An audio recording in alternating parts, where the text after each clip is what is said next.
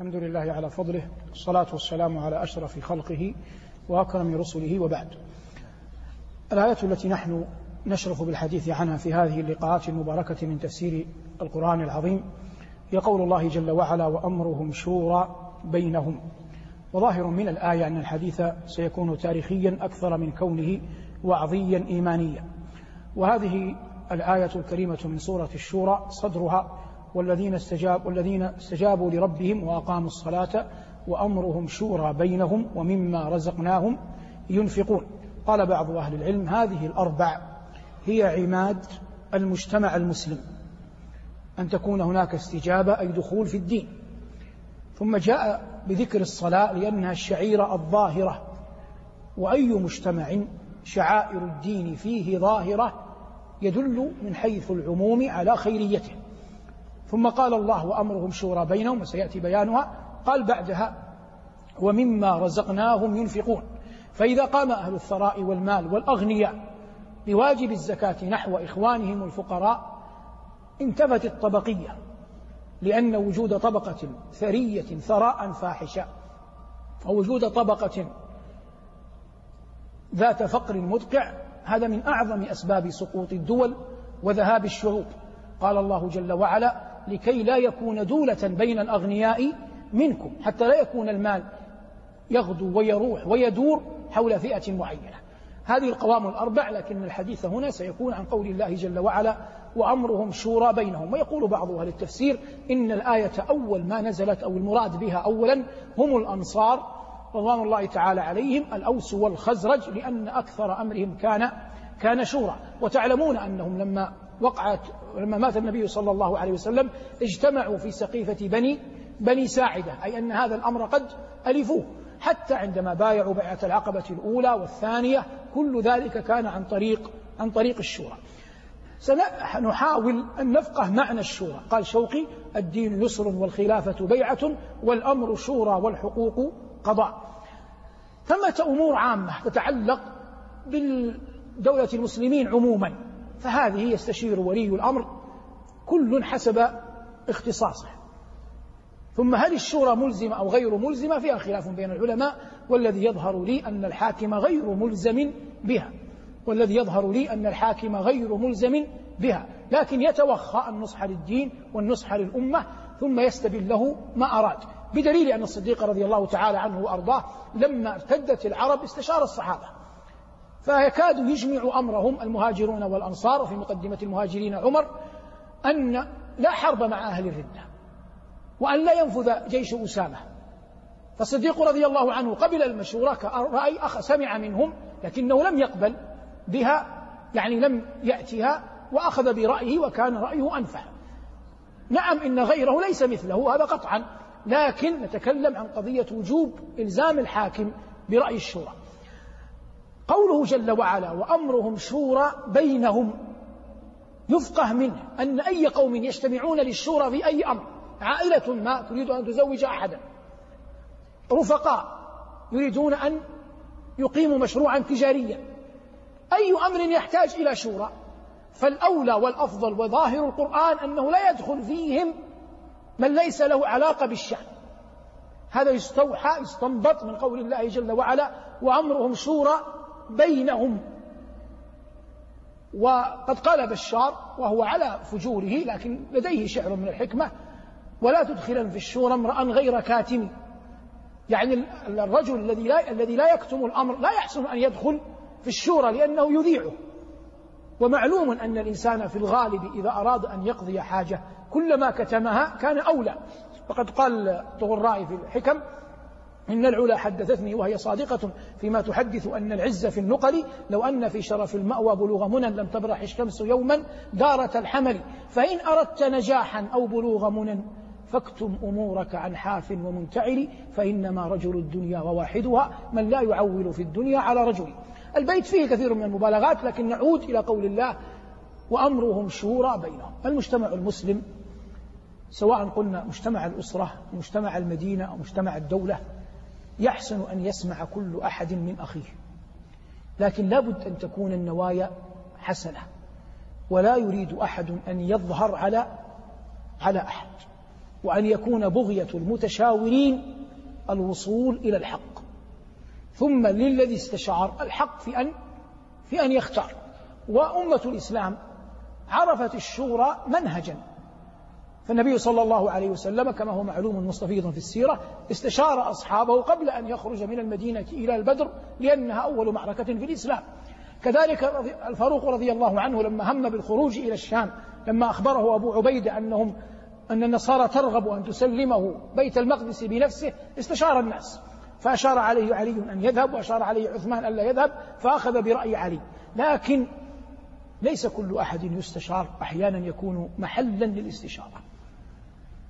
فإذا غلب على الظن أنه ذو تقى وذو علم فحسن أن تأخذ برأيه. لكنك إذا أردت أن تستشير أحدا لا تظلمه. كيف تظلمه؟ تعطيه الأمر غير مكتمل. فإن أخذ الأمر غير مكتمل سيشير عليك بناء على ما اتضح عنده. وربما أخفيت عليه أمرا لو اتضح له لما قال بقوله هذا. ومما يذكر في هذا الباب عموما عبد الملك بن مروان خليفة أموي تكلمنا عنه كثيرا. ولي الخلافة بعد وفاة أبيه مروان.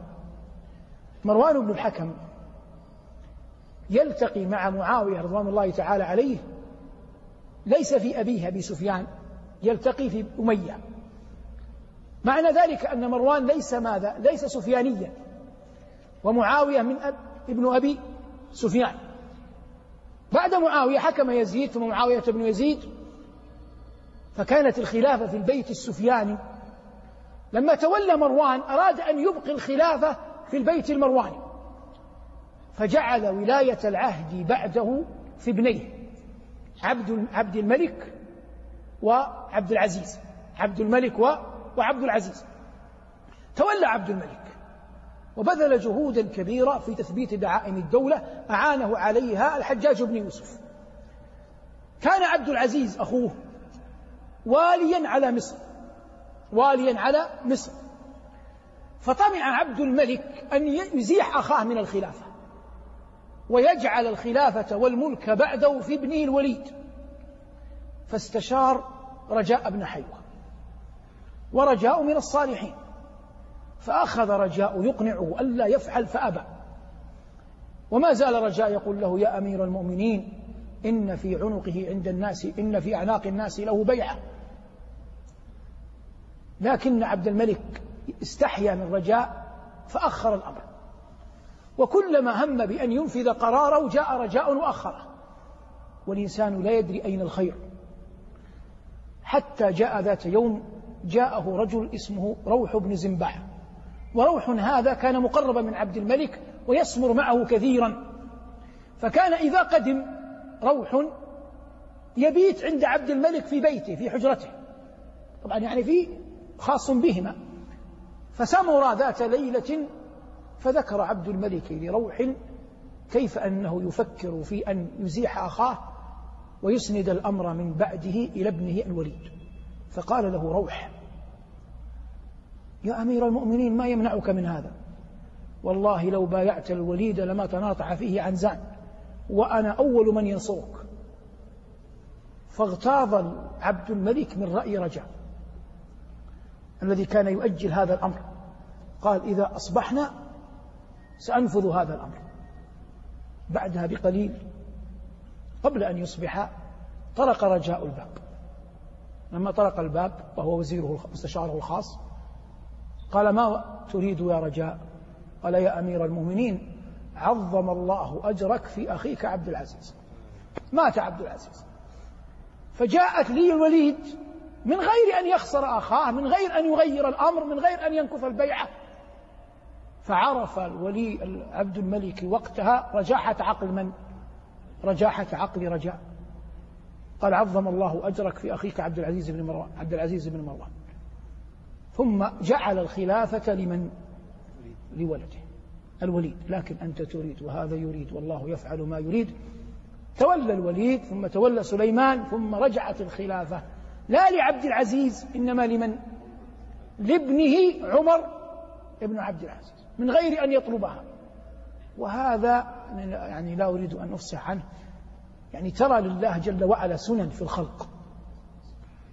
إذا تأملتها ولا أدري والله هذا مناسب أو لا لكن إذا تأملتها تجدها بينة. منها إذا وجد عالم له حظ علم كبير له علم عظيم لكنه يعيش في زمن لا يعرفه الناس فيه يعني لا يبلغ درجة من هو أقل منه علما في الشهرة. ويعيش معه عالم قد يكون أقل منه علما أو مثله فيعرف بقدر الله يسير علمه في الآفاق. إذا نظرت هذا جيدا بعد زمن ستجد أن الذي اشتهر في الآفاق لا يظهر أحد من ولده. وأن الذي لم يظهر في زمانه يعوض بأن يظهر ولده. ولو شئت لسميت لكن لا أريد.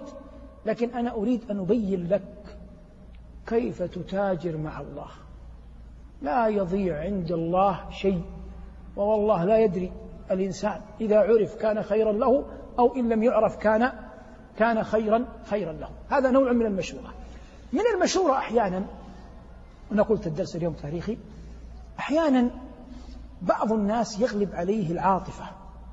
يقولون كان أحد الأمراء عنده غلام وهذا الغلام وضي ومترف جدا لكن الأمير كان يجله يجله يعني يوده. فجاءت ذات يوم معركة اضطر الأمير فيها أن يضع لها قائدا. فأعد الجيش والجيش قوي ذو عتاد لكنه لم يجد أحدا. يوليه القيادة إلا هذا الفتى الصبي الوضيء الذي ليس له في في السيف ولا في غيره. فجاءه الوزير المهلبي وكان مستشارا له. قال عزمت أمري على أن أولي فلانا قيادة الجيش. قال أيها الأمير لا تفعل هذا أين والجيش أين؟ قال لا بد ذلك كائن. قال أيها الأمير وهذه والله كلمة تشترى تكتب بماء العينين. قال هذا من عدد الهوى لا من عدد الوغى. هذا من عدد الهوى لا من عدد الوغى. الآن كثير من القنوات ماذا تريد أن تصنع بشباب الأمة؟ أن يكون من عدد هوى لا من عدد لا من عدد الوغى. قال أيها الأمير هذا من عدد الهوى ما هو من عدد الهوى؟ الوغى. هذا وش في المعارك؟ وعفوا هذه جاءت بالعامية. خرج القائد ذهب هذا الشاب يقود الجيش جاء الأعداء. الجيش بما أن فيه قوة وعدد ثبت قليلا لكن لا يوجد قائد إلى المعركة هلكوا. ما بين قتيل وجريح وأسير. عقلا مثل هذا هل يمكن يثبت محال هذا فر من المعركة. فر وخرج ذهب بعيدا في الصحراء. نزل على ديار أقوام بخيله. رأوه تعجبوا منه. قال أنا مقرب عند الأمير فلان. أنصحكم لا تؤذوني. ردوني إليه سيكرمكم. رجع الجيش الجيش منهزم منكسر جريح أسير قتلى رجع هذا الوحيد الذي سلم. لما رجع عرف الأمير خطأ خطأه عندما اعترض على من؟ على الوزير. فقال له قلت لك أيها الأمير هذا من عدد الهوى لا من عدد الوغى. ثم قال طفل يرق الماء في وجناته ويرف عوده ويكاد من شبه العذارى فيه أن تبدو نهوده. ناطوا بمعقد خصره سيفا ومنطقة تؤوده. جعلوه قائد عسكر ضاع الرعيل ومن يقوده. المقصود من من الشأن كله أن الإنسان العاقل يعرف كيف يصطفي الرجال كيف يختارهم. حتى في أبنائك حتى في أهلك حتى في من حولك. في من تعطي لهذا تقرب هذا تدني هذا هذا كل له طرائقه. أقول في الشورى كذلك الأمة عرفت عبر تاريخها الطويل نماذج من الشورى إما كانت سببا في رفعة أو كانت سببا في أو كانت سببا في ضعه وترك قوم. لكن الذي يعنينا حتى لا نخرج عن كلام الله أن الأمة أحوج ما تكون أن يتآلف أهلها. ربنا يقول أمرهم شورى بينهم يتحدث عن أهل الإسلام. وكثير من القضايا دينا لا يصح نشرها على العامة ولا إخبار كل أحد بها ولا يحدث بها الدهماء بل حتى القضايا العلمية وأضرابها مما يحتاجه الناس. ليس مكانها أن يشنع بعضنا على بعض في المنابر ولا في الصحف في الصحف ولا في غيرها. من أراد رفعة الدين فليعلم أن أعظم ما ينفع الدين أن تجمع أهله وأن هذا كان جهد رسول الله صلى الله عليه وسلم. وقال لما قالوا يا للمهاجرين ويا للأنصار قال أبي دعوى الجاهلية وأنا بين أظهركم خوفا عليهم من أن يتفرقوا. فالأمة وقعت في خطأ يمكن تسميته. إن من أعظم أودية الباطل الغلو في الأفاضل. إن من أعظم أودية الباطل الغلو في الأفاضل. فتجد بعض الفرق غالت في آل البيت مع أن منزلتهم معروفة حتى كادوا أن يخرجوا من الملة. كل هذا من الغلو. وقد يكون هذا عند غيرهم لكن بوضع أقل. فيعادي الإنسان ويحارب وينصر بناء على حب جم لأحد من الناس أو بغض له. لكن إن قد للإنسان ولا بد أن يتكلم فليتكلم بالحق. والله يقول وزنوا بالقسطاس المستقيم وليكن حريصا على أن يكون رأيه مما تؤلف به قلوب الناس. وتجمع. فإذا قدر أن أحدا مكن الله له في محراب مسجد أو منبره أو زاوية في صحيفة أو قلما في مكان ما فإنه ينبغي عليه أن يجعل مراقبة الله جل وعلا بين عينيه.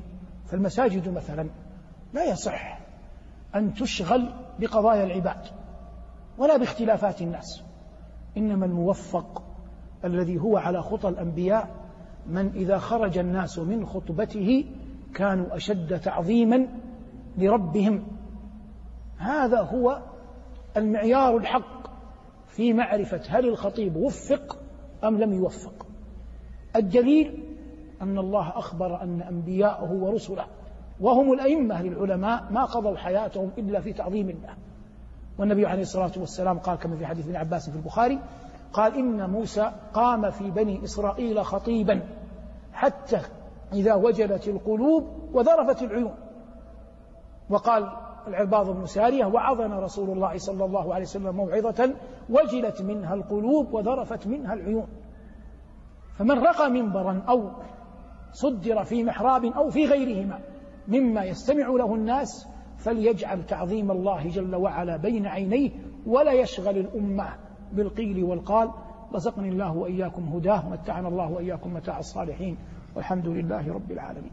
لو أنزلنا هذا القرآن على جبل لرأيته خاشعا لرأيته خاشعا متصدعا من خشية الله.